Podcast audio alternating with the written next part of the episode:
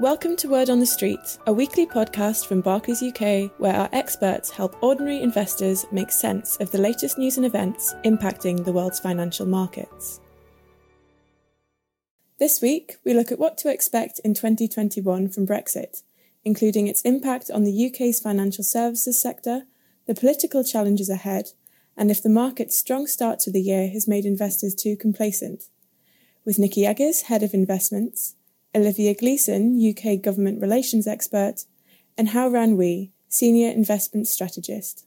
Hello, welcome to this week's Word on the Street. I'm joined today by a couple of our resident experts. Firstly, Hao-Ran Wei, who's our investment strategist to talk all things markets, and Olivia Gleeson, our, our government relations guru and political expert and for obvious reasons i think um, there's there's plenty for us to talk about so olivia happy new year to you too and I guess before we all sort of broke up to whatever degree we broke up before Christmas, we'd had that long period of talks to look for a trade deal. And we finally got there on Christmas Eve. But I guess it would be really interesting for, for the listeners to hear a bit about do you think, is this the end of the story with Brexit, or are we likely to be talking about this throughout 2021? And given that we've, you know, we're all a bit stuck at home, so is this going to be one of the things that we focus on? So, yes, I'm afraid you might not like my answer, um, but by the very nature of, of, the deal, which is all about managing divergence, it, it definitely means we can expect some turbulence into 2021 that we'll all be reading about you know, for example, although there's tariff-free and quota-free trading goods uh, included in the agreement, there are still checks at the border and fresh paperwork and procedures for businesses to consider.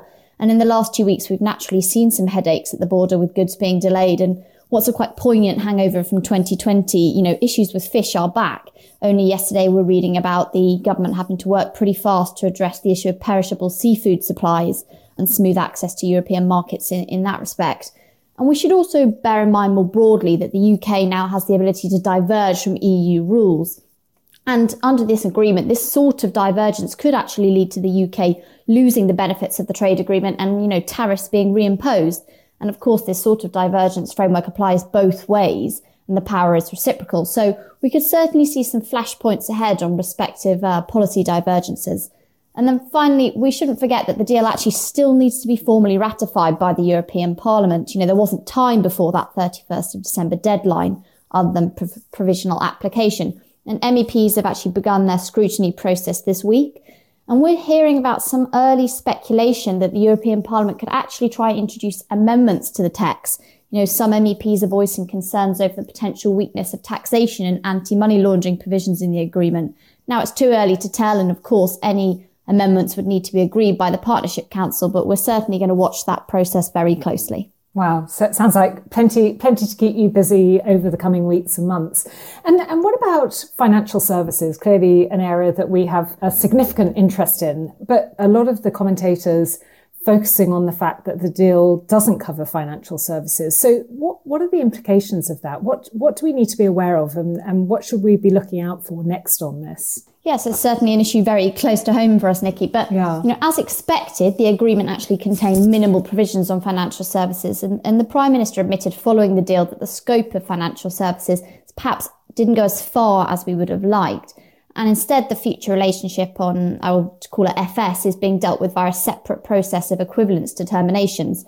Now, this is a complex patchwork of agreements, which is pretty unstable due to the EU's underlying concerns that the UK might diverge over time and of course, we know about the EU's desire to encourage financial services to relocate. Now, the good news is there's a commitment from both sides to further negotiation on regulatory cooperation for financial services to establish something called a memorandum of understanding. Now, this would essentially codify such cooperation, and I think a rough deadline has been set for March 2021 to get that done. Now, if we look at the crystal ball for what sort of future decisions on financial services might look like, We've actually been given quite a few clues by recent comments from uh, UK policymakers that I'll just touch on briefly. So the Bank of England Governor Andrew Bailey recently advocated that the UK should avoid becoming a rule taker of EU rules as a price for equivalence. And this sentiment was also echoed by the Chancellor Rishi Sunak, who hinted that the UK is ready to diverge on certain areas of financial regulation to help his ambition to reinforce London, for example, as a world leading financial centre. Now, I've mentioned previously there will be flashpoints in the evolving mm. EU UK relationship, and it's certainly possible that financial services might provide one such test. I guess quite how far the UK diverges and how much of a competitive advantage the UK can secure will determine this. Okay, interesting. So again, plenty of room for both negotiating, but but probably a few rows to blow up for us to uh, to oversee and and consider. So just just looking at the wider sphere of politics, clearly we're we're seeing the government under a lot of pressure at the start of the year. What are you seeing as the main challenges? What what's the sort of word on the street in in politicsville, so to speak?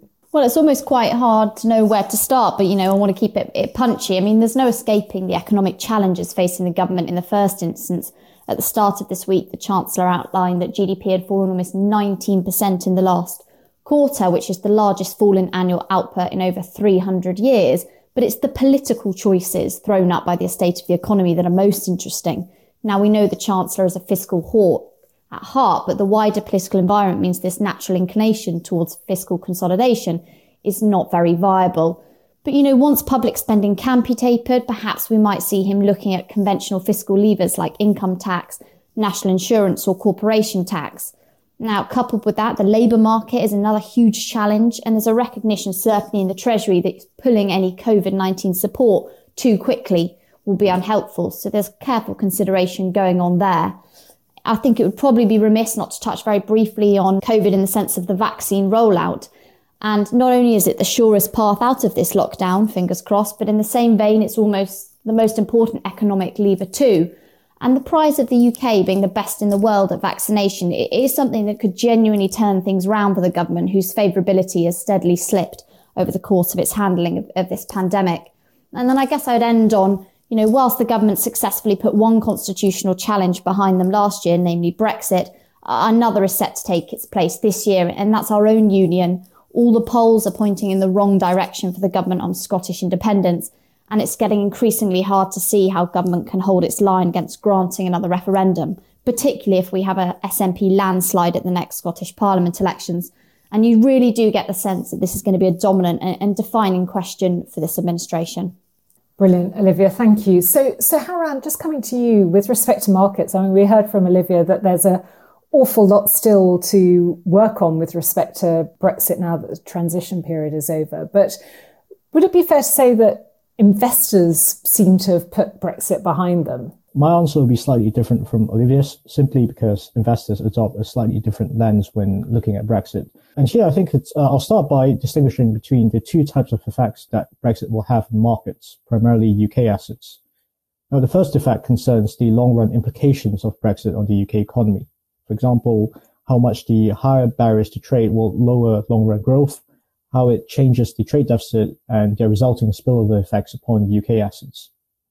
The second effect is uncertainty or no deal risk. The risk that in the short term you'll have a chaotic no deal outcome and all of its negative implications on the UK economy and the UK markets. Now, frankly, it's difficult to say how much the first effect has really been priced in because really the, the magnitude of the long run economic impact of Brexit is highly uncertain. We are reasonably confident that it's more likely than not to be negative but not so much, but we're not too certain about the, the actual magnitude of, of that. So we can't conclusively say that the long run effect of Brexit on, on markets has been adequately priced in. But the second effect, which is the uncertainty of no deal risk, uh, and the one that investors and the media were largely focused on over the past few months, uh, I think that's, I think it's fair to say that's fully priced out of markets already. So in that sense, I think you can, hopefully you can expect to hear a lot less about Brexit from investors uh, from a market perspective now. Okay, so with your markets lens, Brexit may be less of a focus. We've clearly had the US presidential elections. Obviously, we talked last week about some of the tumultuous activity that was happening there, but you know, next week President Joe Biden is, is sworn in. Will politics become less of a focus, do you think, as we move through 2021? I hope so. But honestly, uh, I don't know. These things are hard to say. As you know, political events are in their nature, by their nature, incredibly difficult to forecast. And there's no reason to think that a new political crisis can't suddenly pop out of nowhere. So, for example, early, early last year, before the pandemic started to dominate the news flow, you recall that investor attention was dominated by a sudden spike in tensions between the US and Iran, which uh, the, the, missiles firing, which which led to a jump in oil prices. Yeah. And that really came out of nowhere. So similarly, it's not too hard to envision a new political crisis suddenly popping up from blue skies. Uh, it could be US-China tensions. It could be Middle East politics. It could be anything. Uh, I, I, will acknowledge that for now, uh, investors are definitely much more focused on other issues like the vaccine rollouts or US fiscal stimulus. But that definitely shouldn't lead us to delude ourselves into thinking that this focus won't pivot to something completely different over the next few months. Anything can happen, and therefore we should be mentally prepared for surprises when they inevitably come about. Okay, and, and so far we've seen a pretty strong start to the year with respect to market performance. So, Haran, can you just give us a bit of colour about what, what what have we seen with respect to the areas that have performed strongly? Yeah, indeed. So uh, so far, markets have really started off the year on a rather optimistic note. Uh, in particular, over the past few weeks, we've been noticing that there's been a slight shift in performance towards parts of the markets that were previously unloved last year. So sectors like small cap, value stocks, UK domestics, materials, financials, and energy. So there are a couple of elements that have come together that led to this. For one, you've got idiosyncratic events like the Brexit deal, which definitely benefited the UK domestic stocks and bank stocks. Besides that, there's also been uh, some improving optimism regarding the vaccine rollouts and the implications on the timeline for the economic recovery. And finally, there's also been some increased optimism on another round of fiscal stimulus in the US following the US Senate elections in Georgia. The prospects of more fiscal stimulus has led investors to be more optimistic on the future growth, inflation, and interest rate expectations, uh, which in turn benefited small cap value and financial stocks more. I think this all goes to show that the positions of market losers and winners can change and rotate pretty quickly, and they're, they're not very easy to predict. And as investors, we should be wary of solely punting on momentum traits, uh, i.e., past winners alone. And that's something that you know I know throughout last year, you and the team, uh, Will and others were were were warning that, that that's not a that's not an easy thing to call. And so great news that we've seen a pretty pretty solid upward trend in markets since well, I guess last summer. Do you, do you see any complacency? Do you think there's a danger here that investors are getting a bit used to this and, and might we be at risk? Yeah, that's a good question. And I'll start by saying that as a whole, investor sentiment uh, has almost fully recovered back to pre-COVID levels. Uh, I think that's a fair uh, statement. And if you were to survey valuations across the major asset classes, out of a few, uh, few like uh, distressed emerging market debts or certain real estate sectors, valuations uh, have almost recovered uh, across the board back to pre-COVID levels. And as you said, I think it, it does reflect a bit of complacency in the sense that it does reflect the ongoing consensus outlook among investors that the vaccine rollouts will be more or less smooth and that economies can start to reopen by the summer. And this in turn allows the market uh, currently to overlook the spate of weakness from ongoing COVID restrictions. Now, I won't opine too much on whether this consensus is correct or overly complacent. Unfortunately, I'm not an expert on the logistic intricacies of vaccine distribution. Uh, the consensus can be right, but I think it's fair to acknowledge that at the same time that this leaves the market definitely more vulnerable to bad news or tail risks. So uh, as a result, the risk reward on offer for many risky assets are no longer looking as great as, as they were last year. In, in fact, we've already taken profit on most of the tactical risk on trades that we went into last year. And uh, we're currently largely sitting at the sidelines for, for now, tactically, and wait for more opportunities uh, should they come by. And so, in, in sort of layperson speak, that that's very much staying with your diversified yeah. pool of assets uh, rather than taking particular strong bets in any one direction at this point. A neutral view and wait for for opportunities either way. Exactly. Great. So olivia haran thank you so much for joining us and giving us those insights. I'm pretty sure that we're going to be wanting to hear more from Olivia very soon. Um, sounds like there's an awful lot in the run up to March. So please do let us have you back if that's all right, Olivia. And Haran, thank you for joining us and we'll speak to you all again in a week's time. All investments can fall as well as rise in value, and their past performance is not a reliable indicator of future performance. This podcast is not a personal investment recommendation.